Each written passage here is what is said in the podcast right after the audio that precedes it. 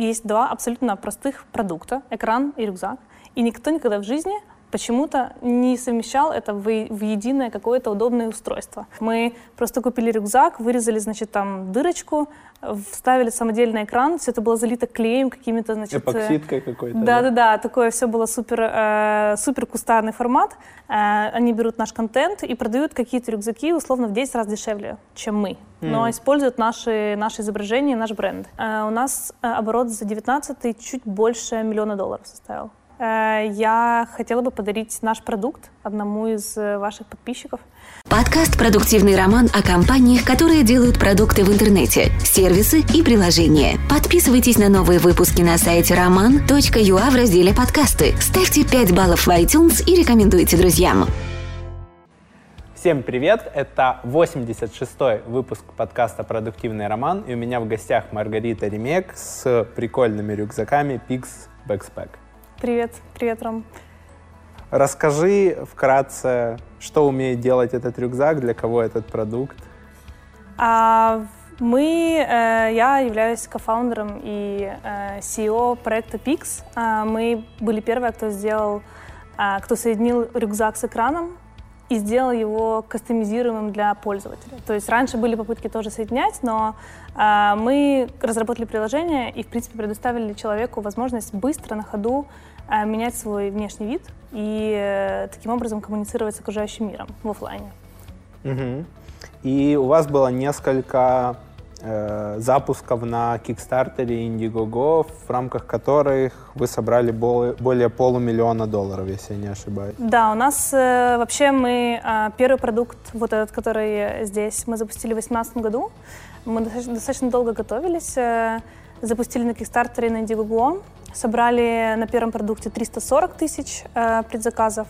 И второй продукт мы выпустили через год после этого. Это детский рюкзак. Это, то есть конкретно мы там увидели нишу, э, сделали более такую скажем, упрощенную модель, тоже запустили через э, краудфандинг платформы и собрали 200 тысяч. Угу. То есть суммарно более там, полумиллиона долларов только, только краудфандинг? Да, все верно. Прикольно. Скажи, как начинался этот проект? Вот если вернуться туда-назад, 2018, это hardware проект, он берет за основу там тренд персонализации, но это я сейчас могу тебе сказать. К- когда вы стартовали, какое было там ощущение, какая была идея, какие были первые шаги, как вы проверяли, что вот это все работает? У нас, на самом деле, мы э, три основателя. Это три студента Киево-Могилянской академии. Мы друзья, и мы э, всегда хотели что-то сделать такое вот физическое, что можно будет потом превратить в продукт и уже потом продавать, вывести на рынок, условно. И мы э, начинали мы вообще с э, ошейника для животных. Мы хотели сделать ошейник, который мог бы э, подавать сигнал звуковой и световой. Если вдруг теряется, например, твой там домашнее животное где-то, ты можешь его найти по там либо звуку, либо, либо свету.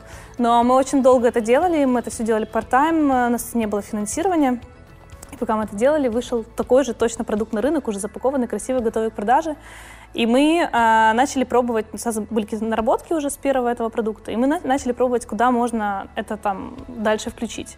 Мы начали думать про рюкзак, и, в общем, достаточно много было брейншторм, ну, то есть брейншторма, идей, которые мы просто там накидывали, и э, мы пришли к тому, что, окей, на самом деле э, есть два абсолютно простых продукта, экран и рюкзак, и никто никогда в жизни почему-то не совмещал это в, в единое какое-то удобное устройство.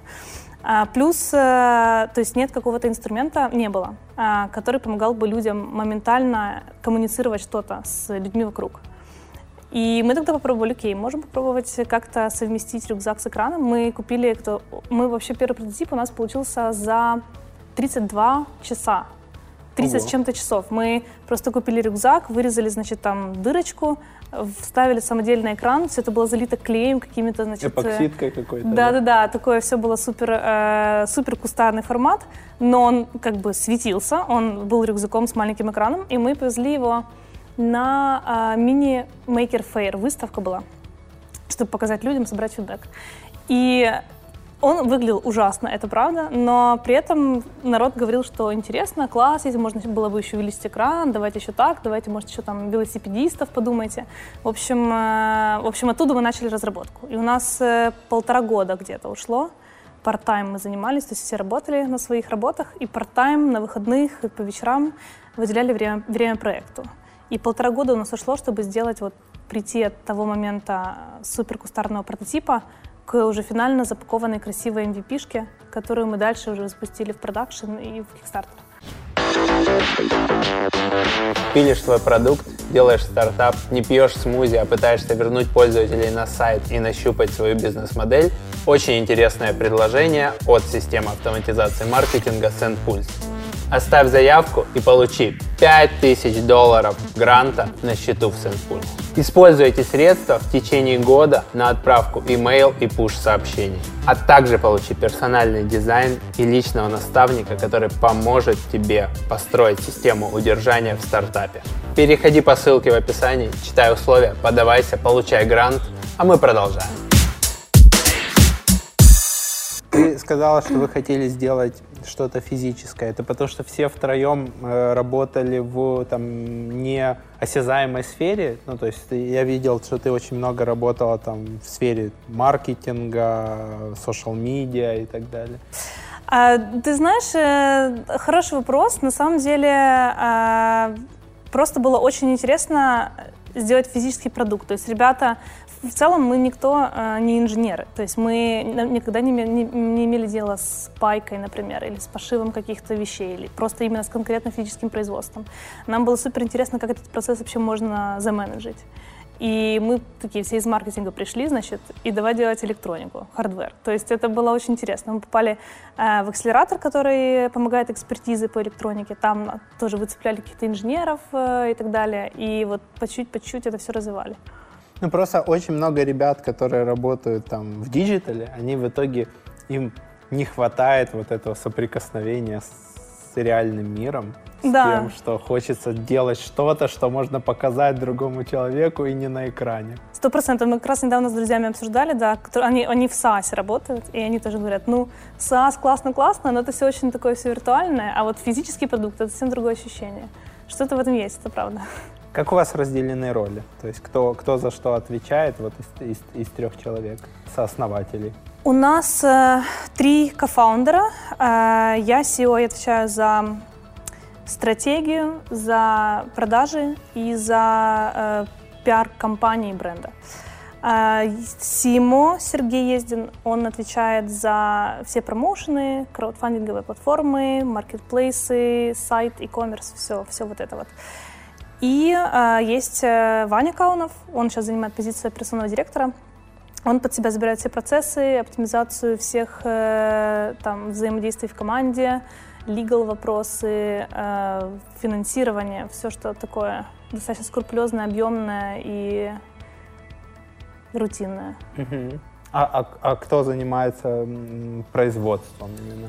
И да, есть у нас есть и четвертый человек, который, который head of, head of uh, production, uh, Андрей Глижинский. Он у нас производство в Китае. Он занимается именно э, менеджингом всех наших подрядчиков, то есть он с ним ведет коммуникацию, следит за, то, чтобы все, за, тем, за тем, чтобы все было сделано вовремя, расписывает все эти там, карты производства и так далее. Когда вы выбирали место для производства, было ли, был ли выбор между тем, выбирать там, Украину или Китай?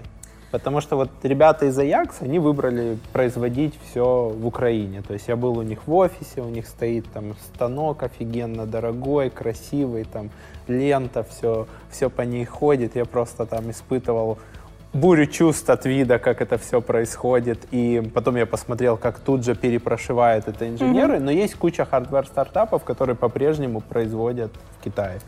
Э, я тебе скажу, что это э, вопрос, который мы обдумываем сейчас. То есть эм, мы выбрали Китай, потому что это было достаточно быстро и просто по сеттингу. То есть тебе не нужно здесь, э, там, условно, делать research, открывать, снимать помещения, нанимать людей, покупать станки или арендовать что-то. То есть в Китае есть достаточно настроенные в этом плане процессы. Ты можешь просто приехать как заказчик, э, сделать, да, условно. У нас там первая, первая партия была чисто под Kickstarter. ты приехал, у тебя есть золо- зол- золотые прототипы, где-то штук, штук 100 мы пошили в Украине. Вот, мы, мы его сделали, мы привезли туда, сказали, вот нам нужно такое, ну, то есть, и, и дальше мы с ними работали. Мы там два месяца провели с ними, чтобы все там четко наладить, как мы хотим. То есть это было проще на начальном этапе.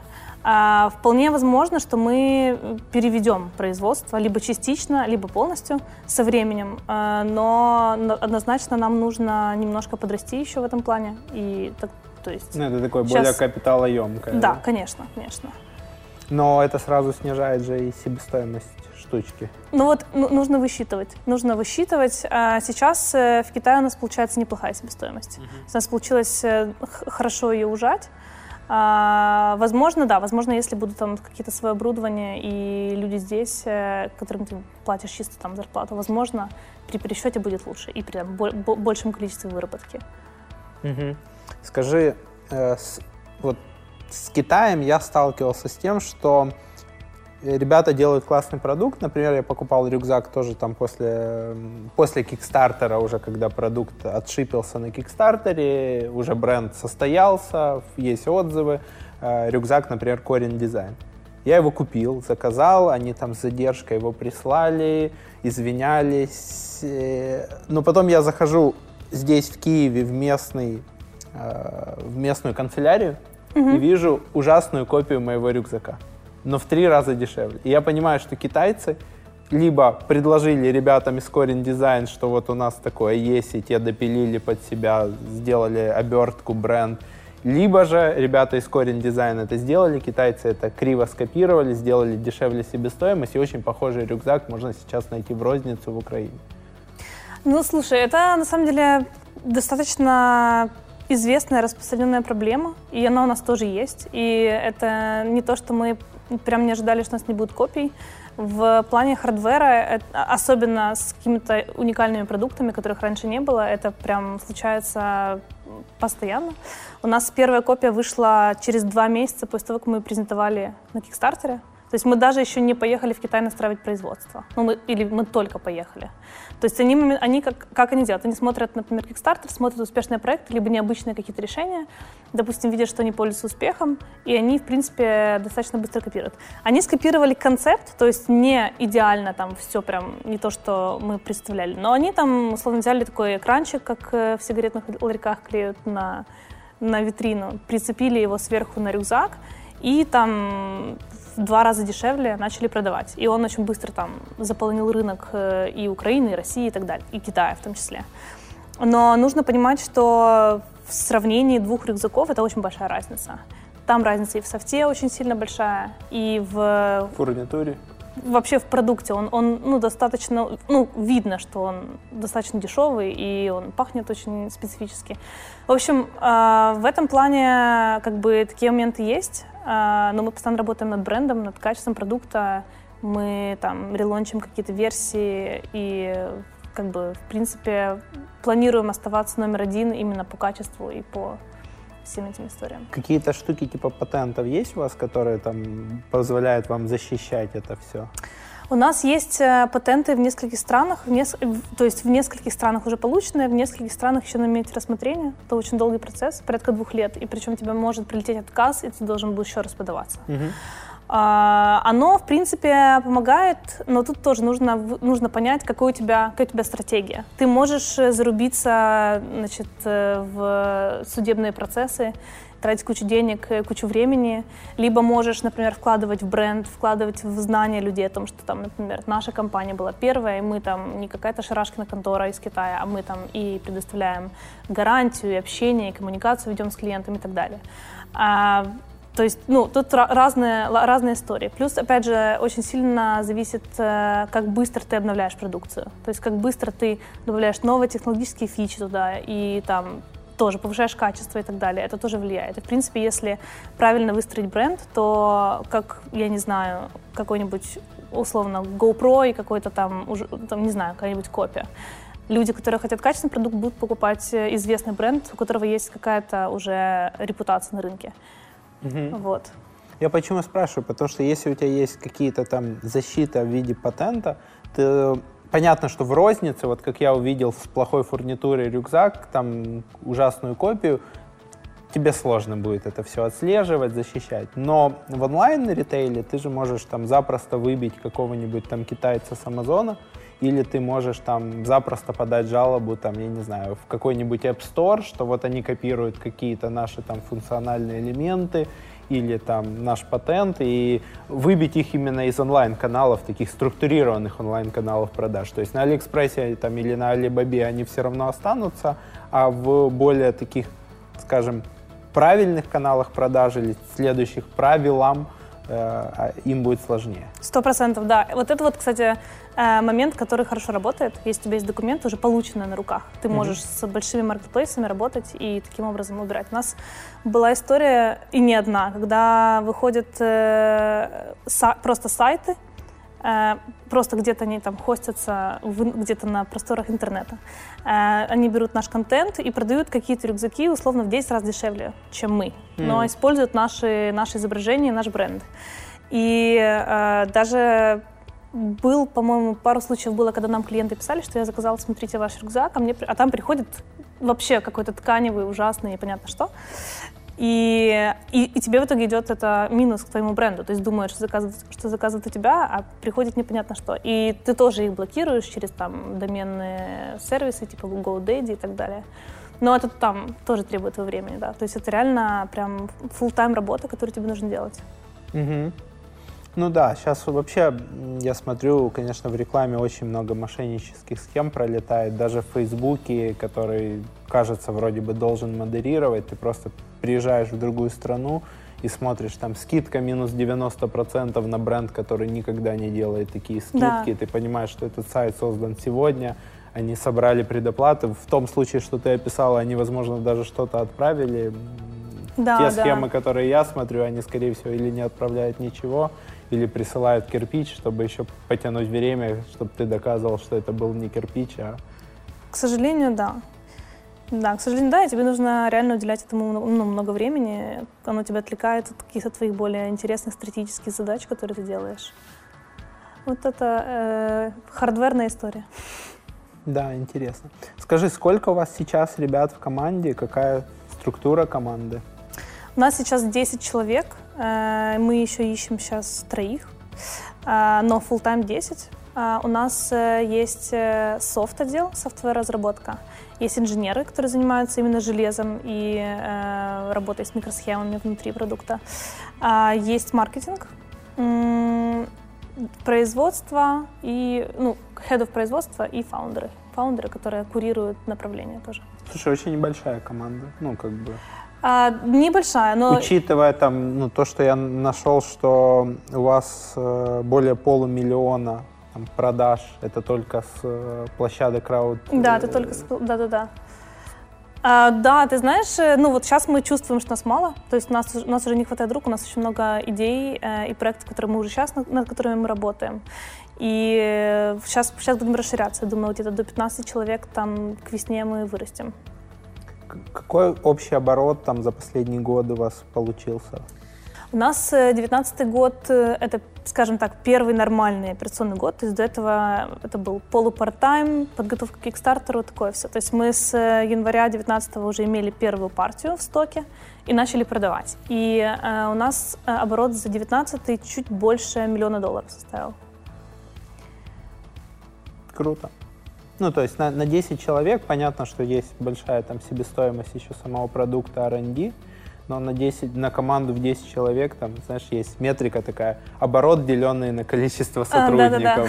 В, в продуктовом бизнесе. Да-да-да, ну, э, да, то есть мы там, как бы, у нас разные каналы задействованы, это был краудфандинг, и потом e-commerce подключился, оптовые продажи, и, э, в принципе, в принципе, да. Скажи, по, по краудфандингу, правильно ли я понимаю, что вы вначале собрали деньги, а потом уже полетели в Китай финально договариваться про производство? Да, конечно. Но на самом деле э, есть проекты, которые делают э, например, вообще, то есть, допустим, у них нет MVP готового. Они, например, делают Kickstarter, собирают деньги, потом только едут вообще смотреть, можно ли это произвести. То есть у них есть концепт какой-то в голове, но, э, но они еще не производили. Это сложнее, это обычно дольше времени занимает. У нас получилось так, что мы сделали MVP в Киеве, мы прям пошили этот рюкзак, мы посмотрели, как он собирается. Мы очень долго там, значит, внутри всю эту механику разрабатывали. Потом мы поняли, как это собирается, мы поняли, какие нужны материалы. Мы примерно просчитали себе стоимость, которая должна быть. Оттуда там построили ритейл прайс и так далее. И потом, когда мы приехали в Китай, в принципе, было проще, потому что ты уже сразу показываешь, то есть им нужно просто повторить под твоим контролем, скажем так. А, вот, да, то есть мы собрали предзаказы, Вообще, краудфандинг очень классная история. Она тебе позволяет прям кучу всего протестировать. Протестировать э, market fit, то есть будут ли заказы вообще у тебя. Собрать деньги, взять их себе, поехать и сразу производить. То есть тебе не нужно брать кредиты какие-то там, производить, а потом значит, уже пытаться продавать, не зная вообще, есть ли спрос, нет спроса. И это очень классный инструмент э, для пиара в том числе. У нас очень хороший был пиар с Кикстартером, то есть подхватили идею прям очень много зарубежных СМИ.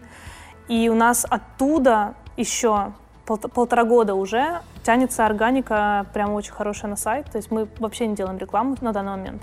У нас все, э, все пиар, все выставки. Вот эта история работает. Интересно. И, и сарафанное радио. И при этом вы же еще по-прежнему можете указывать, что вы планировали собрать на Кикстартере 35 тысяч долларов, собрали там в 10 раз ну, больше, да, грубо. Да, да, да.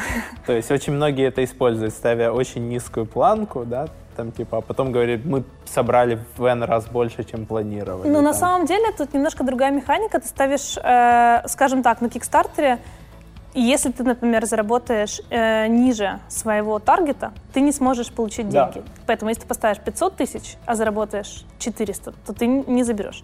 Поэтому многие ставят какой-то низкий порог. Это может вообще даже никак не связываться с настоящими там, с настоящей суммой, которая тебе нужна, потому что, скорее всего, нужно намного больше. А, но проходя этот порог, ты зато можешь забрать эту сумму. выплатить да, да, сумму. да. То есть в этом, в этом основная фишка. Ну и, конечно, да, это правда, медиа любят э, поговорить о том, что вот там x10 цели и так там далее. За, за первые столько-то часов. Да, да, да, да, да. Есть такое. Не было вот страшно, что деньги там Kickstarter сейчас там переведет или перевел уже на счета, а что-то пойдет там не так. Китайцы назовут другую себестоимость, каждая единица получится дороже, будет глючить софт, будет глючить хард, кто-то неудачно попадет там, не знаю, под дождь, под снег, это все закоротит, задымится, и, и в общем, ты не сможешь выполнить вот эти обязательства кучи народа. Слушай, ну, конечно, конечно, страшно, но э, у нас такой был энтузиазм, мы прям, ну, у нас именно была четкая цель, мы прям, мы, мы рвались в бой очень сильно, поэтому мы получили деньги э, с Кикстартера, мы сразу купили билеты, и через, по-моему, там неделю или две мы уже были в Китае. Вот. И э, у нас, э, ну, мы, в принципе, сделали все в Украине. Мы как бы почему-то очень э, самоуверенно были, были уверены в том, что мы сделаем. Но мы сделали в итоге. Мы, мы, значит, мы полетели в Китай, мы запустили компанию в августе, и в январе мы уже отгрузили. За полгода, получается. Ну, даже, даже чуть меньше, 5 месяцев. Да, то есть, э, хотя, ну, конечно, проблем было море, и э, там ты их решаешь. Э, и с китайцами, и с качеством, и с браком, и, ты, и тебе нужно с всеми коммуницировать. Ты там, у нас, условно, у нас не один подрядчик, у нас четыре разных фабрики, которые поставляют четыре разных части рюкзака. Mm-hmm. И на последнем все это собирается вместе. И у тебя там коммуникация с, каждым, с каждой фабрикой и тебе нужно их контролировать, тебе нужно проверять брак на каждом этапе. То есть, э, как бы, достаточно сложный процесс, но очень интересный и в принципе, никто из нас раньше этого не делал. То есть это был для нас такой новый опыт, но, но все, все получилось. Вы выходили на Kickstarter сами или привлекали какое-то агентство, которые там сейчас появились специализированные по выводу на Kickstarter? У нас э, вообще история Kickstarter началась с того, что мы пали в акселератор IoT Hub. Это, это э, киевский акселератор, они э, э, акселерируют хардверные проекты. То есть у них э, Solar Gaps из известных был, Sunstone, FillVR. А, и они, в принципе, у них достаточно такая простая э, схема. Они э, помогают собирать какой-то там MVP продукта хардверного, и дальше они запускают его на Kickstarter. У них есть неплохая экспертиза. И мы тоже к ним попали, мы были последним проектом э, в том наборе. И у ребят уже была какая-то какая экспертиза в запуске Kickstarter, и мы, в принципе, следовали этим шагам, да, там, то есть как там делать видео, фото, как готовить медиа, материалы, дизайнить страницу, как грамотно расставлять акценты, как формировать цену, все вот эти вещи. Э, и потом, когда мы вышли, мы привлекали агентство американское, которое занимается Kickstarter Indiegogo. Они делают тебе весь пиар, они делают тебе все э, перформанс-маркетинг, то есть рекламу и так далее. И работали с ними. Ну и, и самостоятельно тоже outreach или. У нас, например, э, из наших личных э, достижений это блогер Unbox Therapy, который mm-hmm. сделал нам обзор. Э, там сейчас 4, 4 миллиона просмотров. Это самый крупный в мире блогер по unboxing у. И мы, причем, он не берет денег вообще. То есть мы ему написали, сказали, привет, у нас есть такой продукт, может, ты хочешь сделать обзор? Он говорит, да, давайте. Но фишка в том, что он не берет деньги, но он делает э, очень честный ревью. И когда вышел обзор, мы боялись нажимать play, потому что мы думали, там сейчас все поломалось, ничего не работает, будет полный разнос. So today we've got something called the Pix, possibly the most interesting backpack I've ever seen in my entire life. It's kind of hard to explain. I'm probably better off showing you. It's on Kickstarter right now. There's an app that goes with it. You're going to get a lot of attention with something like this. They're calling it a smart animated backpack. I might even play some Tetris on a backpack, which is not something I ever assumed I'd be doing. В итоге он вышел, выпустил классный обзор, и нам за сутки на Кикстартере упало порядка 45 тысяч предзаказов, на 45 тысяч долларов предзаказов только с этого обзора. И это прям было супер случайное, органическое, такой органический э, видео. Сколько, сколько просмотров было? 4, тогда было он очень быстро набрал 3 миллиона, и вот сейчас, вот э, спустя полтора года, у него 4 То есть это, это оборот, там, грубо, с, там, с миллиона, с двух миллионов просмотров, да? Да. да. Интересно. Скажи, вот там топ-3 или топ-5 советов тем ребятам, которые будут выходить на Kickstarter. Что обязательно нужно не забыть, сделать, э, использовать, чтобы получить максимум? А, обязательно, ну, как бы супер, супер важно это иметь прототип. То есть его хорошо сделать до Kickstarter, потому что э, я знаю проекты, которые э, не, не, не доработали в этом моменте, и потом им пришлось тяжелее. То есть они, например, там дольше это делали, либо, например, у них не получилось сделать. Uh, то есть я бы сказала, что это важно уделять время разработке MVP, чтобы ты просто знал потом, что ты, у тебя есть продукт, который ты можешь размножить на, масс, на масс-продакшене. Очень важно, uh, не все это понимают, к сожалению, но достаточно важно, я бы сказала, очень обязательно важно, иметь uh, хорошее медиа, то есть хорошие фотографии, лайфстайл, продукт, хорошее видео, коротенькое, которое там будет за минуту-полторы максимум тебе очень быстро описывать вообще, что за продукт, в чем основные функции, и подкупать внимание зрителя, да, то есть э, тебе нужно как бы достаточно грамотно, ну, в целом просто человек, который заходит на Kickstarter, он смотрит в первую очередь визуально, он не будет читать текст, пока ему не понравится картинка, поэтому mm-hmm. тебе нужно очень грамотно, красиво выставить а, это все в, на твоей страничке. А, еще важно прочитать калькулятор. То есть мы это делали, мы заранее просчитывали пессимистичные, реалистичные, оптимистичные прогнозы. Э, там в пессимистичном у нас была супер высокая цена производства, какие-то там очень большие какие-то экстра косты, которые вдруг должны были где-то вылезти. То есть мы такие очень э, э, негативный сценарий прописывали, но э, у нас была цель с, с этим, как бы, с учетом этих негативных вещей, которые могут случиться, все равно там хотя бы выйти в ноль, условно, да. И вот ты когда просчитываешь, тебе становится понятно, сколько у тебя должна быть логистика максимум, сколько у тебя там должно быть MS, retail прайс, сколько ты можешь дать скидки. Все это важно делать э, для того, чтобы просто у тебя потом сошлась экономика. Угу. Еще важно, э, важно иметь какой-то маркетинг-бюджет. То есть э, вот эта история, что все проекты, э, которые собрали очень много денег, это вирус, э, это в принципе, выдумка, то есть обычно за большими суммами стоят тоже большой маркетинг-бюджет. Вот тебе нужно, э, не стоит рассчитывать, что твой проект сразу подхватят, его могут подхватить и медиа и так далее, но обычно все это догоняется какой-то рекламой, которую ты, ты находишь сам свой супер э, секретный соус, находишь свою аудиторию и э, делаешь То есть это какие-то удачные креативы с да. удачным видео, которые ты да. просто усиливаешь дальше рекламой. Да, Какие это порядки бюджетов? Это десятки, сотни тысяч долларов? Э, Все зависит от твоей цели. Э, я бы сказала, что где-то, наверное, э, ну так стандартно, если брать, например, сумму сборов у проекта, в среднем где-то 30% от этой суммы было потрачено на маркетинг, на, на рекламу. Это э, только на рекламные инструменты или в том числе за счет э, агентства, которое это поддерживало, которое тоже иногда берет там свой процент, насколько я На знаю? рекламные инструменты. Ну, то есть именно на то, что, например, если мы говорим про Facebook, то конкретно вот влито Facebook. Но это, это такой как бы средний у кого-то, у кого-то круче, у кого-то рой выше там, и, и прям получается намного больше. То есть, грубо, нет. ты там в Customer Acquisition Cost должен треть закладывать. Да, да. На, на, там, мировой рынок, на Америку, на высокую конкуренцию. Да, ну, у Kickstarter, в принципе, аудитория 80, по-моему, процентов у них американцы. И в основном мужчины. То есть там именно такие взрослые дети сидят, которые любят себе покупать классные штуки. Поэтому, да, Kickstarter ты тоже, если крутишь э, рекламу, то это Америка. Я знаю, что Kickstarter агентство еще иногда использует свои паблики в Фейсбуке, которые с каждым размещением каждого следующего там рекламодателя нарастают, нарастают, нарастают. Там паблик называется как-нибудь там э, технические новинки на Да. Кикстартере, и каждая следующая рекламная кампания использует там наработки предыдущей, аудиторию предыдущей, те, кто кликнули в предыдущей кампании, те, кто интересовался похожими. Было ли что-то подобное в вашем случае? Было. И это, кстати, вот классный плюс вот этих агентств, которые там давно работают с множеством э, проектов. У них есть, во-первых, вот эти паблики, во-вторых, у них, у них есть email аудитории.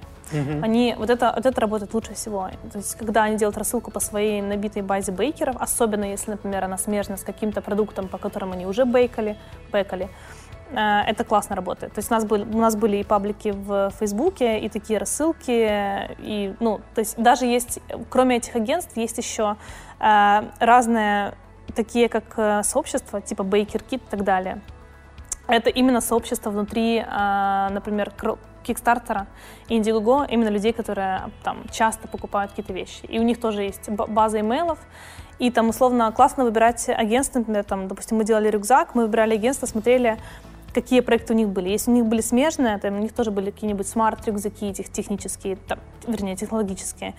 Мы такие, окей, класс, значит, у них есть гигантская аудитория, смотрим успешность проекта, там, допустим, собрали много, мы понимаем, что, значит, ну, то есть у них есть аудитория этих ребят, и это, скорее всего, будет релевантно. Ну, то есть вот такие вещи тоже можно И вы после того, э, как закончилась кампания, вы контакты, имейлы бейкеров тоже агентству отдавали? или Нет, мы не отдавали. А Мы не как они отдавали. собирают имейлы? У них, а, то есть у нас, э, например, была, была как бы прослой, у нас был такой лендинг, на который падали все имейлы. Вот эти, эти имейлы проходили через, э, скажем, это люди, которые вы проявили интерес, но не купили еще. Эти имейлы, имейлы проходили через базу их, и они потом с нами делились. Все, например, наши покупатели, это чисто наши покупатели, мы там не, не обязаны никому отдавать, и А, мы то не есть отдавали. они делают какой-то прелендинг, который Да. там э, первым шагом он просит человека оставить имейл, или какая там механика, или там подпишись, чтобы узнать, когда стартанет проект. У нас, э, у нас был, э, называется прелонч, он длится две недели. У тебя есть э, э, лендинг, на котором идет розыгрыш рюкзаков. М. То есть там, условно, мы, там, подписывайтесь, э, делайте шер, там такая геймификация немножко включается. Они- Giveaway механика, да? Да-да-да. Ты можешь делать шейры, можешь приглашать людей, э, можешь там, там, ну, то есть разные механики по э, увеличению э, ну, как бы Своих аутрича. билетов, там, да? Да, и у тебя получается, у тебя ты зарабатываешь баллы, потом первые три человека получают рюкзак бесплатно. И таким образом, в общем, мы, мы набивали базу этих заинтересованных людей. А, там, конечно, были призловы, конечно же, в таких историях часто не бывает, но мы собрали... э, Зачем это делается? Ты собираешь базу из имейлов, мы собрали порядка 4000 тогда. И потом, э, когда у тебя запускается компания, ты берешь эту базу и делаешь рассылку. Ребята, мы э, запустились, у нас там, там 100 штучек по супер цене Early Bird, вообще самая низкая цена, и они, э, что они должны сконвертить, и у тебя сразу там набирается сумма, как, которую ты И там... все видят, что уже происходит какой-то Да. набор, да? Потому что в Кикстартере тебе важно в первый день показать как можно ну, в- более Что высокую через динамику. тебя проходит очень много денег, да? А, тебе, тебе, ну вообще, вообще считается, что нужно собрать цель как можно быстрее. А Один сутки это вот лимит. Потому что Kickstarter тоже есть свои алгоритмы, которые видят, окей, он быстро набирает цель, значит, это какой-то популярный проект, и он начинает выбрасывать тебя в топы. И оно потом дальше подхватывается. Поэтому э, те же агентства делают прилончи, используют какие-то свои э, имейл-листы, активно То есть у запускают тебя рекламу. все, все должно быть очень сжато выстрелом там в- Да, в сутки. Да, медиа, например, ты там тоже общаешься с медиа, высылаешь им сэмплы, ставишь эмбарго эмбарго дату, то есть, например, четко дату запуска, они не имеют права постить раньше. Да. Естественно, у тебя все вместе срабатывает, реклама, email-рассылки, все начинают постить э, медиа, э, ресурсы, и у тебя там трафик начинает литься, начинают продажи идти, и ты делаешь там цель. Ну, то есть, это, в общем, очень много меха- механики есть разные такой в запуске краудфандинга. Слушай, а почему не использовали какую-то механику, что там люди просто в зависимости от того, сколько они всего сделали, там, зашарил на Фейсбуке, там, подписался на Ютубе и так далее, они получают разное количество билетов, да, которые потом участвуют в розыгрыше. Ну, то есть, если ты сделал там одно полезное действие, у тебя там один билет из там, выданных 10 тысяч. Если ты сделал 5 полезных действий для бизнеса, у тебя там 8 билетов из 10 тысяч. То есть, что у тебя повышается шанс победы не призового, а обычного пользователя. И, соответственно, обычные пользователи понимают, что у них есть шанс, и там не то, что в топ-3 попасть недостижимо, это надо пригласить 5000 человек. Э, ну, слушай, на самом деле примерно, э, при- ну, там была, скажем так, смесь. То есть ты мог, э, там, а, да, действительно, одно, приглашение, все по баллам. Стоило каких-то баллов, но там шер, например, на Фейсбуке на своей страничке, шер там в какой-то другой сети там тоже стоило. То есть это, ну, это просто, скажем так, стандартная механика, которая уже есть э, у этого, у нашего агентства, ко- которые, не, которые не пользовались постоянно с другими проектами. Ну, в принципе, вот они ее предложили, мы ее приняли и посмотрели, как это работает. Я понял. Во сколько обошелся в итоге подписчик, если вы считали? А, фу, я тебе уже не скажу, если честно. Я тебе не скажу, а, потому что я просто не помню порядка цифр. Потому что это было полтора года назад. Ну или там, хорошо, там цена клика Но, средняя э, какая была? но это было недорого. Это, это, наверное, я думаю, что где-то около доллара за человека, именно, именно который За уже отдал свой имейл нам. Ну, да. для, для, для мира это недорого. да. Потому что, ну, я очень часто сталкиваюсь, что э, ребята приходят там с какими-то проектами на Запад без понимания, что там CPC на Запад очень часто около доллара, и Да, это там это еще не crazy. очень много. В Америке вообще очень супер И, дорого. соответственно, у них там юнит-экономика, там, у нас привлечение клиента должно стоить 5 долларов. И ты говоришь, как? Да, да, да. Ну, то есть, конечно, какие-нибудь там рынки Азии это может сработать условно, а но Ну, на там- Америку, вот поэтому у нас у нас очень там пиар работает, в принципе, он там не обходится нам каких-то бешеных денег, но но органика оттуда идет хорошая. Мгм. Как у вас в итоге по ценам? Вы сразу их выставили и, в принципе, таких придерживались или в процессе все-таки там поднимали цены? Мы э, выставили цену сразу, и мы на первый продукт 260 долларов, 259, и она у нас до сих пор остается таковой. А, вот. э, но понятно, когда мы запускались, это была одна история, э, и мы, в принципе, учитывали два фактора тогда. Это себестоимость и э, какой-то средний срез мы себя э, поставили в категорию смарт-рюкзаков, то есть рюкзаки с какой-то дополнительной технологией. Это может быть технология зарядки или солнечная батарея, или, например, экран, как у нас. И они в среднем, у них ценовая категория 250-300. Э, это сошлось там с нашим cost of goods, э, то, что мы себе посчитали там маржинальности, которые мы должны иметь, и э, вывели такую цену. А сейчас, конечно, рынок немножко поменялся, потому что появились э, конкуренты, подделки, и, в принципе, продукт уже не новый, ему уже полтора года. И мы сейчас вот будем э, немножко как бы э, ценообразование менять чуть-чуть через пару сторону месяцев. повышения? А, нет, у нас, э, у нас будет выходить другой продукт, Мгм. а, а тот, те, которые есть сейчас, они будут понижаться в цене. Потому что они уже как бы прошлого Ну да, поколения. это как, да, как, не знаю, iPhone выпускают новый iPhone, и все старые падают. То есть а, какой-то должен э, происходить прогресс. Слушай, ты сказала, что вы сейчас очень много еще живете на органике. У вас заложено в эту цену там, цена привлечения клиента своим маркетингом или то, что вы работаете с крупными сетями типа там Walmart, Amazon, Best Buy и можете давать им хорошую там хороший процент от маржи, чтобы они продвигали своими силами ваш продукт. Имеешь в виду, заложена ли у нас в цену эта маржинальность? Да. Да, да. То есть мы изначально, а, мы изначально строили так э, свою цену, э, чтобы потом иметь возможность работать с, с оптовыми сетями. Мгм. Вот. И э, ну, то есть тут нужно, нужно реально э, как бы биться над своим э, cost of goods, э, На себ- себестоимость. себестоимость для того, чтобы ты потом мог спокойно оптовикам, условно, отгружать какие-то партии, давать им хорошую скидку, потому что они просят достаточно высокую скидку. И они дальше, там, им тоже было у себя интересно на своей стороне продавать этот продукт. Мгм. То есть если у тебя маржа меньше, ты просто в какой-то момент понимаешь, что там у тебя кроме e-commerce, например, там Амазона и сайта, э, больше не очень-то и выгодно с кем-то работать. Ну и то Amazon заберет там 30 плюс процентов. Да, да, но у оптовиков это выше, чем Мгм. 30. То есть, ну, тебе надо закладывать так, что даже если ты там делаешь, не знаю, минус 50, какую-то распродажу на розничных покупателей, то ты все равно Да. еще где-то там около нуля или даже в небольшом плюсе. Больше, больше. Нужно закладывать больше. То есть э, вообще стандартная э, есть такая формула, э, где-то x4, x5 тебе нужно Мгм. делать. То есть Ну, даже не Для, X3. для того, ну x3 это очень впритык. Это X3 это там для это для- регулярного продукта, который и так постоянно покупается, да? X3 это, это вот с X3 ты можешь продавать у себя на сайте, и тебе будет хорошо. С X3 тебе будет очень туго продавать через оптовиков. То есть ты прям будешь так, ну, там, если еще, допустим, добавить туда operational расходы, добавить какие-то там э, элементы брака при производстве, это же все туда, Да. оно все съедает, это все. Поэтому Поэтому для, ну, это для начала. Потом, конечно, когда у тебя уже больше оборотных денег, ты уже можешь там быстрее крутить объемы, тогда да, ты можешь действительно там, ну да, у тебя за счет ужать. объема размазываются вот эти Да. фиксированные затраты. То есть, э, в общем, короче, это такие моменты, которым можно играться. Ну, то есть в итоге у тебя вс- вот то, что мы возвращаясь, что треть на Customer Acquisition, то есть если у тебя там продукт стоит на там, американском рынке 260 долларов, ты легко должна закладывать, что 80-85 у тебя могут, может уходить на привлечение клиента, или это будет сеть, или это твой прямой маркетинг. Ну да, смотри, мы сейчас, например, э, мы сейчас рекламу не крутим, да, то есть мы сейчас э, занимаемся оптимизацией наших каналов, и поэтому нет там четкого ответа. Возможно, возможно, со временем, например.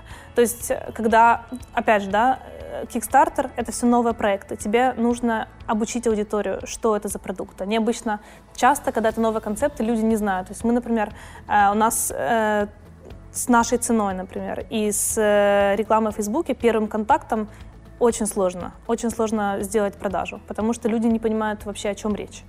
Поэтому через пиар, какие-то обзоры, там, ты условно подогреваешь аудиторию, распространяешь знания и так далее. Возможно, а, со временем, когда уже бренд будет более известный, когда у тебя же будут выкристаллиз- выкристаллизованы э, эти э, креативы, ты сможешь понизить. Ты, ты сможешь сделать там больше ROI от рекламы, это будет не 30%. Вот, поэтому, ну, да, то есть пока что мы не занимаемся, пока что чисто органика, которая там поступает от от прессы. Ну, я про чему спрашиваю, потому что там всегда есть обычная юнит-экономика, да, если у тебя есть 80 долларов там, или 85 на привлечение клиента, ты так думаешь, так, хорошо, с конверсией 1%, если ты льешь не на Amazon, а на свой сайт, который еще не идеальный, там цена клика 80-85 центов. Можешь ли ты получить много Да. кликов по 80-85? В принципе, можешь. Особенно, а если ты сделаешь еще и какой-то вирусный креатив, ты можешь получить и дешевле, если это будет видео. Но не все будут покупать. То есть будут лайкать, шерить, комментировать, Да, там, конечно, конечно. тегать друга под розыгрыш, но далеко не все будут покупать. И в таких, там, в такой математике на рынок США грубо, по моим там подсчетам, оно должно сходиться. Если ты придешь сейчас ко мне и скажешь, продай этот рюкзак за 30 долларов, или даже не рюкзак, пусть Это он стоит сложно. не 260, пусть он стоит 100 долларов, но продай за 30, тут дальше вопрос. То есть у тебя должно быть какое-то нерыночное преимущество, или Да. ты льешь на Amazon, или там у тебя где-то очень дешевый трафик, ну, то есть математика не сойдется, потому что на рынке США у тебя там на B2C сегмент очень часто клик-доллар. То есть Ну да, да, да. 30 долларов это каждый третий должен покупать, и у тебя должен быть очень хороший сайт. Да, да, да, это правда. Какие у вас планы? Что вы будете делать дальше с, рюкзаком? И с софтом, и, и вообще? А у нас, на самом деле, очень большие планы на этот год. А, Прям такие достаточно масштабные по обновлению продукта, по обновлению софта. А, То есть мы э, там первое, первый год, полтора мы работали на вот какой-то там базовой, там, на рюкзаке, который у нас есть сейчас, на софте, который есть сейчас. Но у нас очень много идей, как эту всю историю можно как бы развернуть. У нас э, уже там много кастомеров, которые нам дают фидбэк. Мгм. То есть мы делали и там и surveys, э, эти, как они называются, интервью, Опросы. опросы, мы делали Глубинные интервью. интервью с нашими клиентами, мы спрашивали что им интересно, мы понимали, кто это, кто эти люди. И э, как бы уже основываясь на этом, у нас э, мы как бы мы поняли, куда двигаться дальше. То есть у нас вообще э, изначально у нас была компания продукта, да, то есть мы сделали продукт, и вокруг этого построилась там компания, команда и так далее. А, но мы для себя сейчас э, как бы, вы, скажем так, поняли, ну вот, в какой нише мы хотим работать. То есть у нас а, наша, скажем, наш лозунг, наш, э, наш слоган на английском звучит как «Reform the ordinary», то есть, скажем, посмотри по-другому на обычные вещи. То есть мы взяли рюкзак, добавили технологию и сделали совершенно другой продукт. И вот мы хотим оставаться в этом, в этом спектре. То есть это выделяйся, выделяйся из Да, толпы, да. будь нестандартным, вот, вот но эти да, вот но смыслы. это, это часть на самом деле. То есть это может быть вообще любой другой условно продукт, который просто а, ты там, мы возьмем, например, добавим технологию, и он будет чем-то другим. Это любой другой позитивный продукт. Мы сейчас ну, как бы думаем в этом направлении, а, но э, следующий продукт, который мы делаем, это апгрейд этого рюкзака, который есть сейчас. А, где-то, ну, в середине года будем уже анонсировать. Ну, наверное, первая идея это увеличить количество точек, да? Да, да, да, это, это, это в любом случае сейчас, будет. сейчас 16 на, на 20? на 20 Да, да, да. А, будет больше, и, соответственно, ты можешь более сложную графику Да, засунуть и да, все анимацию. верно. Все верно. Интересно. Соответственно, сейчас ты можешь добавить статичную картинку, можешь добавить анимированную картинку, можешь добавить бегущую строку. А, Как, как происходит вот это вот с велосипедами, показ поворотов? Как, что для А, этого еще нужно? Да, давай, наверное, я начну вообще с как бы purpose а, продукта, а, пред- как бы пред- предназначения. Очень многие люди думают, что это просто фановая штука Мгм. и не понимают, зачем это нужно. А, на самом деле есть три аспекта, которые, в которые подпадает продукт. Первое, да, это фан, то есть его действительно можно там ходить э, на фестивали, дискотеки, ходить на улице и просто менять внешний вид. А второе — это safety, да, это безопасность. Э, Если ты одеваешь рюкзак в темное время суток и ты едешь на велосипеде либо идешь вдоль дороги, ты максимально видим. Вообще в целом рюкзак э, очень сильно выделяет тебя, в- ну, в любом как Ну, у бы, него большая площадь, да. Да, и э, это там тоже это вторая часть, например, которая очень хорошо работает для детей, допустим. То есть у нас э, вот второй продукт Pix Mini, это более там маленький рюкзак. В родители покупают в основном, потому что дети могут кататься на велосипеде или ходить просто, и их будет видно. Мгм.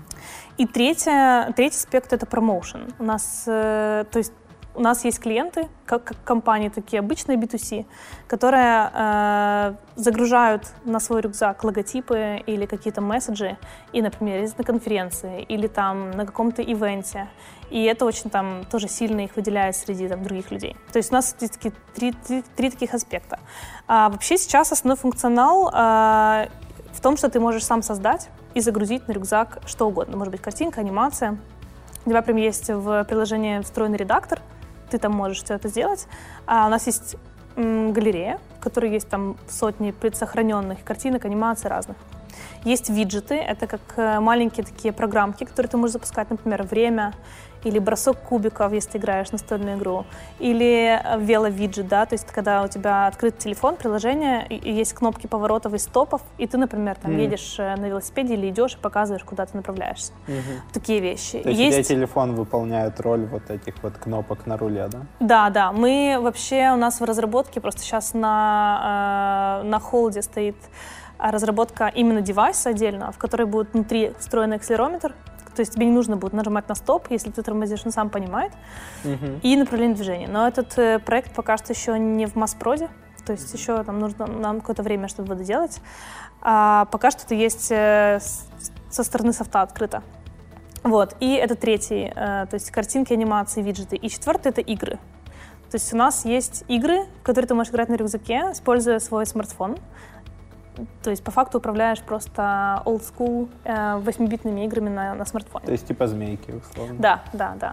То есть тоже такая, такая фановая история. Э, прям вот когда пока мы, мы когда эту фичу показываем людям, прям все такие, о боже, ничего себе. То есть, да, разная, разная история. Ну, я видел просто вот это количество людей, которые играли в Pokemon Go, а до этого, по-моему, Ingress называлась э, да, да, игра. Да, да. То есть, в принципе, ты же можешь, там, у тебя есть рюкзак, у тебя есть геопозиция телефона, ты же можешь это объединить и сделать вообще какой-то там квест. Да, тут на самом деле много чего что можно чем, делать. Чем ближе ты подошел к правильной точке, тем э, активнее светится рюкзак или, или что-то такое. Тут много чего можно делать на самом деле, и э, в этом, в этом тоже плюс продукта. Можно интегрировать кучу функций, в том числе э, обучение программированию и вот эти вещи. Там, например, да, допустим. Или ты можешь делать на спортивных мероприятиях эм, вообще динамическое создание сцены. Ну, то есть, когда множество людей, единственное, что им придется развернуться спиной, да? Да, и, это... И, то есть, множество людей там встанет, и у них синх... отсинхронизируется там сотня рюкзаков и покажет какую-то там картинку любимой футбольной команды. Да, вот это, ну, то есть, это, это тоже интересная история. У нас сейчас, к сожалению, нет синхронизации, нельзя, нельзя так засинхронизировать, там, например, 5-10 угу. рюкзаков, чтобы они понимали э, свое местоположение относительно друг друга. Угу. Но мы об этом знаем, и мы очень хотим это добавить. Я думаю, что в ближайших версиях мы ну, сделаем такую штуку. Это можно будет там очень хорошо, наверное, на флешмобах использовать и так далее. Интересно.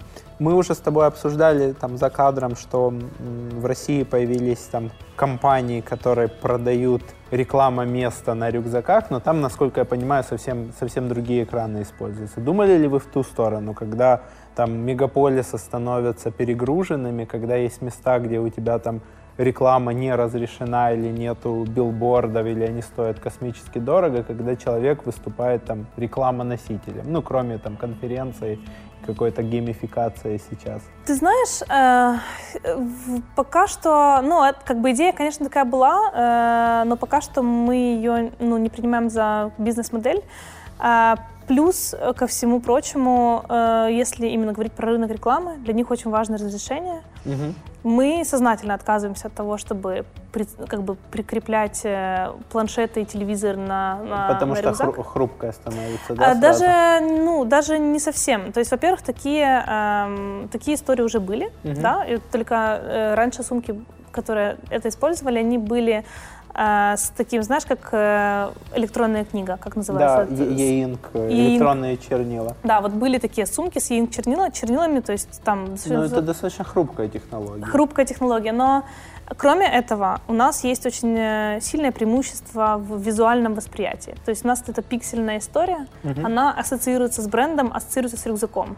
Она намного ярче, потому что это индивидуальные LED, и, и энергопотребление другое. А, энергопотребление может быть одинаковое, но яркость экранов, у которых выше разрешение, намного ниже. Угу. Если ты сравнишь э, прям рядом эти два продукта, у тебя, ты условно, ты этот экран, который наклеен как телевизор, ты его издалека не увидишь. Да. То есть он будет просто там, ну, как бы сливаться с какой-то окружающей там текстурой. А наш э, пиксельный ряд, он достаточно яркий, и он очень сильно визуально отличается. То есть он там прям, ну, прям выделяемый, выделяемый в толпе. Поэтому мы изначально сознательно отказались. Мы будем повышать э, разрешение, но это не будет прям сильно, сильно выше. Оно mm-hmm. будет выше, оно будет давать возможность в той же пиксельной графике делать больше, чем mm-hmm. сейчас. Сейчас на там пауэрбанке 20 там, тысяч миллиампер сколько рюкзак может проработать? На максимальной мощности, э, на, вернее, на максимальной яркости где-то 12 часов. Но mm-hmm. яркость можно понижать, Э, вот сейчас, кстати, по-моему, там стоит 30% яркости, соответственно, в три раза больше угу. по времени. То есть, грубо 4 часа, плюс еще, наверное, в зависимости от цвета Э, э, чуть-чуть это может разниться. Конечно, очень сильно отличается белый самый энергопотребляющий, да. то есть у тебя прям вся белая анимация, то это будет чуть-чуть угу. чуть меньше по времени. Ну и, соответственно, понятно, если какая-то супер простая анимация занимает мало места, будет Потому больше. что я тестировал э, свежие такие LED-панели, которые мы используем иногда при съемке, то у меня разница в энергопотреблении синего цвета и красного просто кардинальная. То есть там на красном он работает там 2 часа, вот как, как по паспорту, там 2.20, по-моему, mm-hmm. или там 2.40. А на синем он отработал часа 4, потому что, видать, LED синий менее потребляет, меньше Да, греется, да, я да. не знаю. Да, есть- такое может быть. Ну, зависит от анимации, но я бы не сказала, что у нас конкретно сильно прям разительная разница. Ну, то есть, грубо, тебе все равно там раз в день, раз в два дня надо будет заряжать. э, Ну да, но это е- Если ты активно Если ты используешь. активно используешь, да. Но на самом деле ты же там у тебя, условно, не всегда там твое окружение предполагает, там, например, на какой-нибудь лекции или на, Мгм. там на в офисе ты вряд ли будешь прям сильно гореть. мгм. То есть, скорее всего, когда ты будешь где-то в дороге, комьютить и так далее. Поэтому, ну, скажем так, стандартная пауэрбанк это 10 тысяч, такая небольшая. Да. Вот, ее на день с головой хватает, даже если ты там прям активно используешь. 6 часов постоянного освещения на максимальной яркости. Мгм.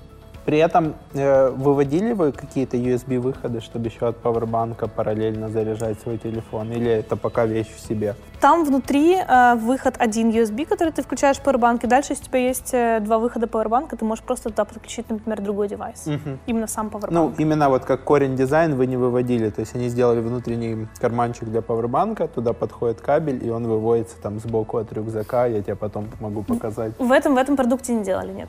То есть, ну, и оно где-то там. В вашем случае еще надо будет этот там слой, например, Развести развести, да-да-да. может быть, или у пауэрбанка должно быть два Мгм. входа.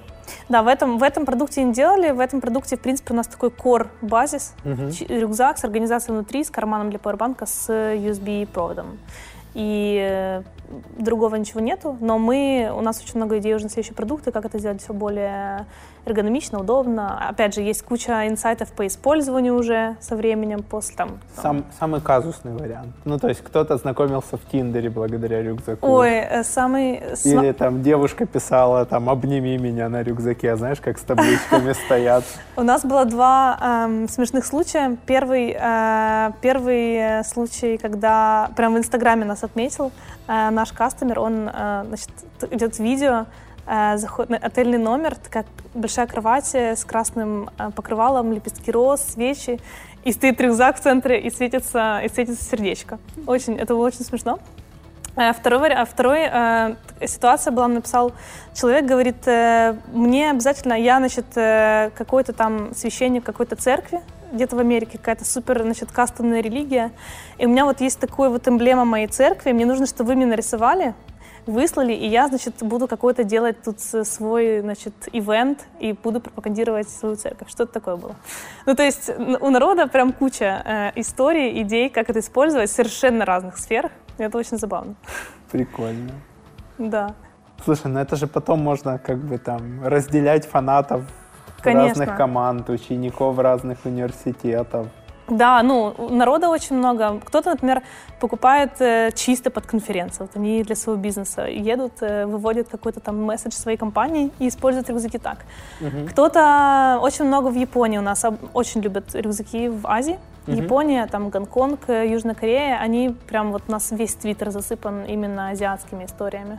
Они там тоже у них э, куча разных форматов они используют и при езде на велосипеде, и просто они любят красиво, стильно одеваться, японцы, корейцы. И они прям вот рюкзак мэчат под свою одежду. Какие-то иеро- иероглифы пишут, послания друг другу. М, Прикольно. Так что очень реально разные люди. Э, Кто-то был у нас э, кастомер, который вообще рэпер, и он на своем рю- рюкзаке постоянно выводит э, то ли ссылку на SoundCloud свой, то ли что-то такое. То есть именно Слушай, вот а, кстати. QR-код поместится туда или пока На еще этом нет? нет. На- QR с нужен- этим разрешением нет. Да, к QR нужен 21-21, Ага. у нас чуть не помещается. Чуть-чуть не хватает. Но на самом деле на будущем, да, можно запросто делать. Ну, QR-код, насколько я помню, да, единственное, у тебя все равно три точки должно быть. Там не всегда у тебя полное распознание, там какой-то есть шлейф там перекрытия, но у тебя все равно должно быть три точки. Это значит, что две стороны должны быть 21 на 21. да, да, да, тебе, да, тут скоро нужно попасть в него. Интересно. Думали по поводу того, чтобы уходить в формат больше или меньше? Сейчас у вас там 27 литров, то есть там, не знаю, женская сумочка след. А, думали, думали, но на самом деле, э, на самом деле не хочется сильно распыляться. То есть мы реально, например, э, выпустили второй продукт детский. То есть мы э, выпустили первый, потом мы поехали на выставку. э, мы ездим каждый год на CES в Лас-Вегас. А, Это самая крупная в мире выставка потребительской электроники. И там у тебя происходит просто 4 дня бурного общения с кастомерами, там, с оптовиками, ритейлерами и так далее.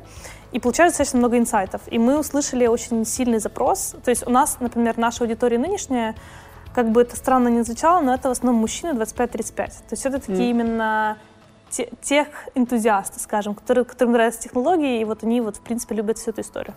А, но есть и э, дети, которые очень тащатся от э, концепта светящегося рюкзака, от того, что можно что-то нарисовать, но для них, например, эта сумма в 260 дорогая.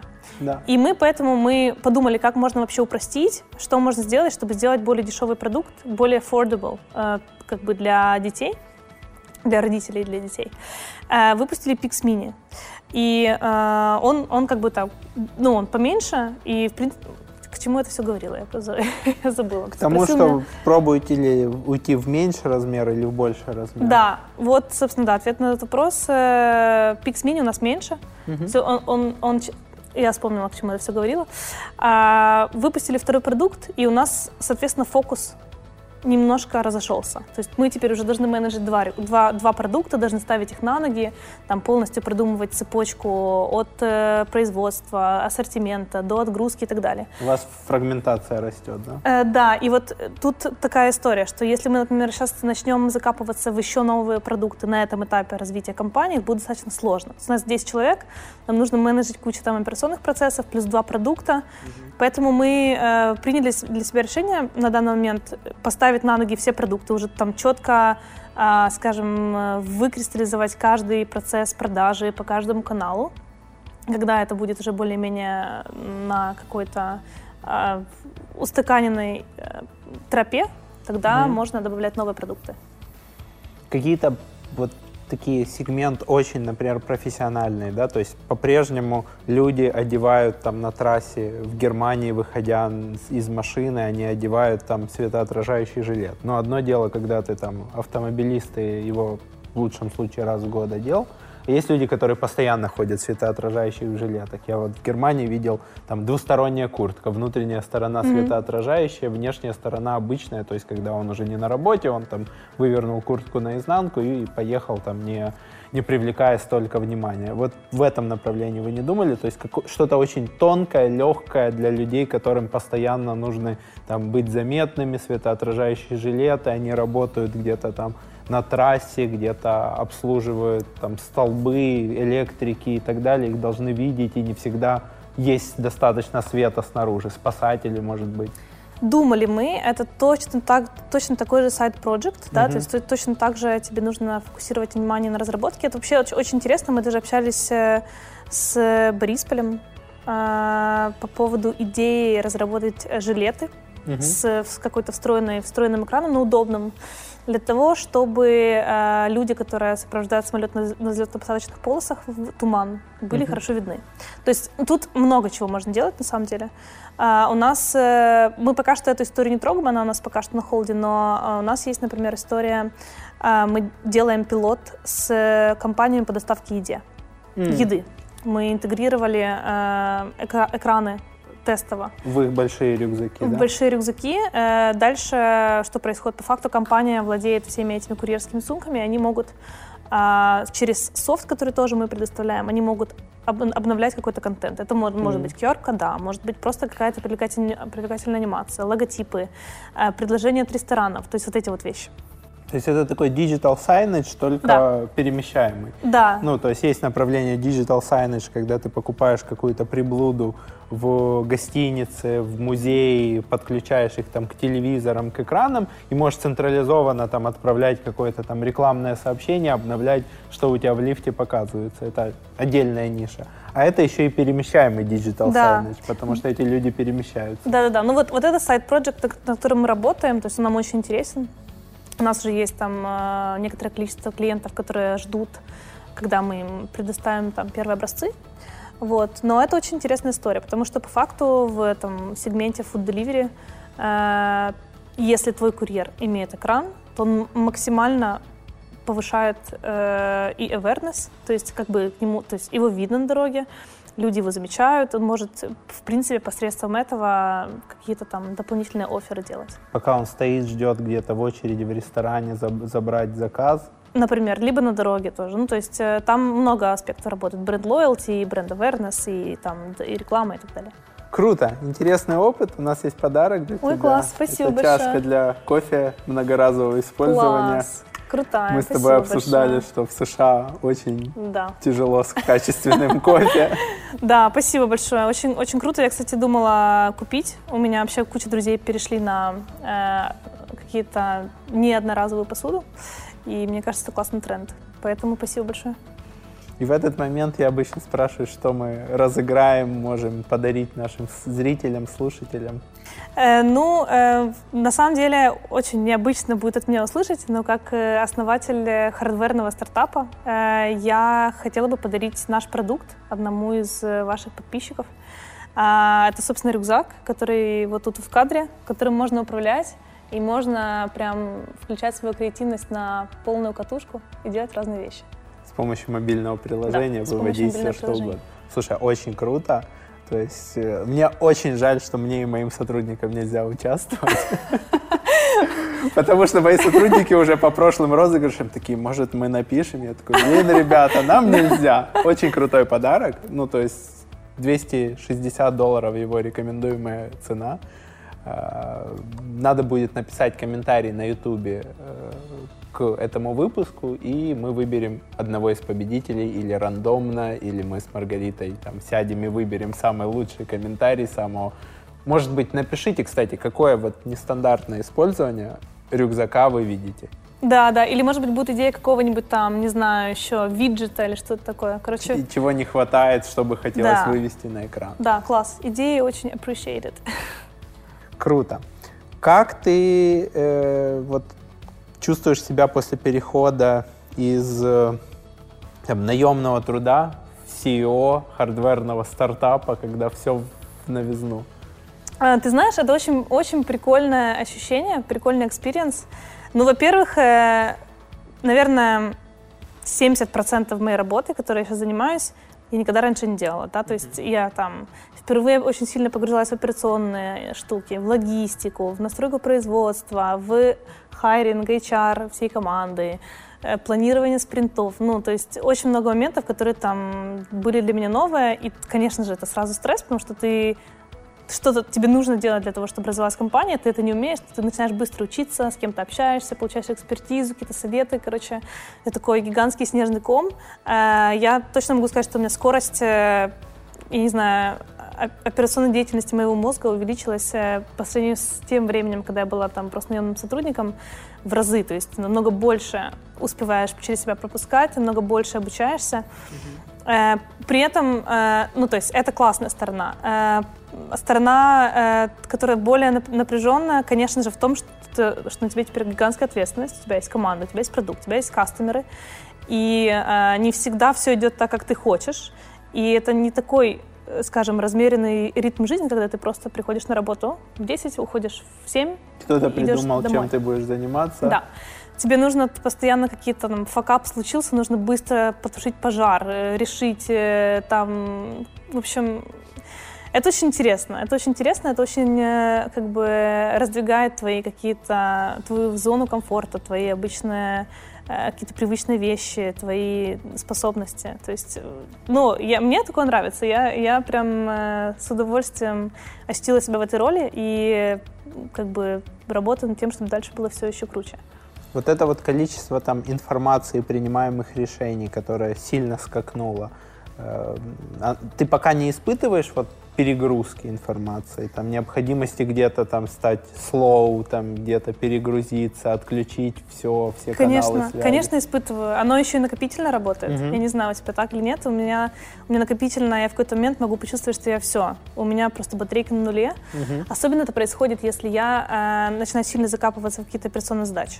То есть, как только начинаешь закапываться, я раньше я этого не понимала, сейчас себя уже насильно вырываю. Угу. И там, там, например, я могу там уехать э, на три дня куда-нибудь в Карпаты, да. все, сесть, ни с кем не, не разговаривать, и у меня в этот момент происходит перезагруз, зум-аут, я вижу все немножко дальше, какие-то начинаются уже идеи, инсайты, любые поездки так работают. То есть все, что тебя вытаскивает из твоего стандартного... И чуть-чуть отключают тебя от бытия на да, связи. Да, да. От, вот это вот, вот это вот connection с рутиной, это самая важная история, которая, ну, по крайней мере, в, моей, в моем случае, которая тормозит э, какую-то креативную работу мозга. Угу.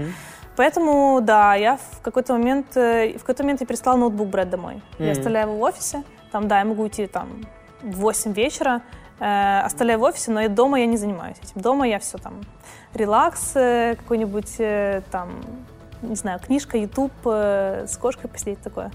И тогда утром ты как бы уже У в тебя новом... есть какая-то граница перезагрузки, что вот тут работа закончилась, начался отдых. Да, потому что, ну, в противном случае, возможно, конечно, есть, э, возможно, у других получается это по-другому, но если я, например, постоянно в рабочем состоянии, то, скажем, я менее продуктивна, в общем, в каких-то... Ну, ты двигаешься по каким-то тем же рельсам, Да, очень тактически. У тебя нет Мгм. какого-то ресурса, чтобы, знаешь, по- посмотреть взглянуть на это. со стороны. Да.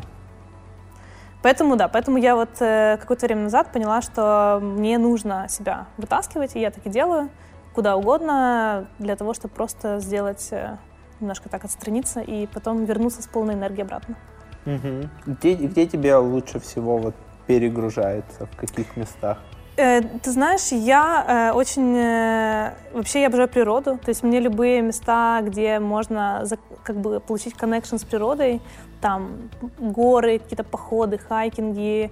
Там вот мы были на CES, мы после за- взяли 4 дня, просто поехали по местным национальным паркам. Это, это сумасшедшая красота, Мгм. очень невероятно красиво. И вот такие места, они как-то тебя вдохновляют. То есть, ну, у меня это прям работает безотказно всегда. Ну и, соответственно, у тебя сейчас большая часть времени проходит в Киеве, да? С Да. поездками на, на, на выставки в США. Да, у нас есть пару, пару, э, пару выставок, которые мы всегда посещаем. Еще периодически нас приглашают на какие-то конференции. А, Вот я только что была, вчера прилетела с стар- стартап Grind. Мгм. Нас э, от- отбирали 15 молодых украинских компаний представлять Украину на этой конференции в Калифорнии. Вот, то есть периодически там, но в основном, да, процентов, наверное, 85 нахожусь в Украине, в Киеве. Что там самое разительное после возвращения из путешествия или наоборот по, по прилету в США? Что, что меняется? Ну, конкретно э, я очень люблю Калифорнию. А, ну, как бы это объяснить? Э, очень... э, то есть там комьюнити состоит из людей, которые очень близки к сфере бизнеса, стартапов, э, каких-то проектов. То есть там все очень намного быстрее вообще Мгм. происходит. И э, я не знаю, как это объяснить, но это чувствуется прям вот в воздухе летает. Ты общаешься с людьми, ты там на пару каких-то meetup ов сходил, которые там посвящены твоему, например, твоей отрасли или там, там бизнесу. Ты общаешься с этими людьми, у них совершенно другой mindset. То есть ты, ты, я, ну, то есть очень заряжаешься, вообще в целом просто от общения у тебя какое-то такое открывается вдохновение. И я, я очень люблю залетать, чтобы просто вот э, почувствовать этот... э, Это другая толерантность к ошибкам, или это, это другая скорость внедрения, или это другая ширина картины мира? Что это? И, я, и скорость, и ширина картины. Там, в принципе, э, долина, наверное, самый насыщенный вообще регион по проектам, которые есть, по масштабности этих проектов. Там, там то есть, ну, неверо- невероятно big, круто. Да, Think Big 100%. То есть там условно тебя купит Google, или ты договоришься с PayPal, и Там- у тебя будут финансовые котировки выводиться. Там это все намного проще. Реально, ты там люди намного проще к к общению. Ты можешь, э, ты можешь чуть ли не какого-нибудь там C-level человека из какой-то крупной компании найти, написать ему в LinkedIn или познакомиться на конференции, договориться о кофе и пойти с ним попить кофе в Starbucks на 10 минут. То есть это у них намного проще. Тебе не нужно там назначать встречи за 35 месяцев, ехать в офис. э, Ну, в общем. Слушай, а ты научилась вот это вот распознавать, когда американцы говорят, что это awesome, но типа это просто там все, все нормально, я не хочу там критиковать, и когда это действительно ему очень нравится продукт. Э, слушай, ну у нас э, вообще немножко выигрышная позиция в этом плане, потому что тебе даже не нужно пичить. Ага. Реально, я одеваю просто на себя рюкзак или ставлю его на, на, на витрину, и ты дальше собираешь вокруг себя всех просто. И все, то есть это не то, что ты такой завлек и, и слушаешь, значит, Ну просто американцы очень как бы мало дают тебе критики. Они, у них все, если оно нормальное, это уже awesome. Если оно там хорошее, это там уже фантастика. Да, где- но ты знаешь, у нас, э, у нас как-то такого не было. У нас есть все, кто к нам подходит, то есть они, они заинтересованы в первую очередь. И, э, но suggestions дают. Ну, то есть Да. на, на CS на- у нас народ там говорил, было бы прикольно, если бы вы сделали это. Там, а делаете ли вы это? И мы такие, окей, окей. Все позаписывали, потом себе там как-то это реализовали. На сколько месяцев вперед уже ваш план по, по разработке? У нас сейчас э, активный план на год вперед. Угу. Вот то, что мы вот точно знаем, что мы будем делать.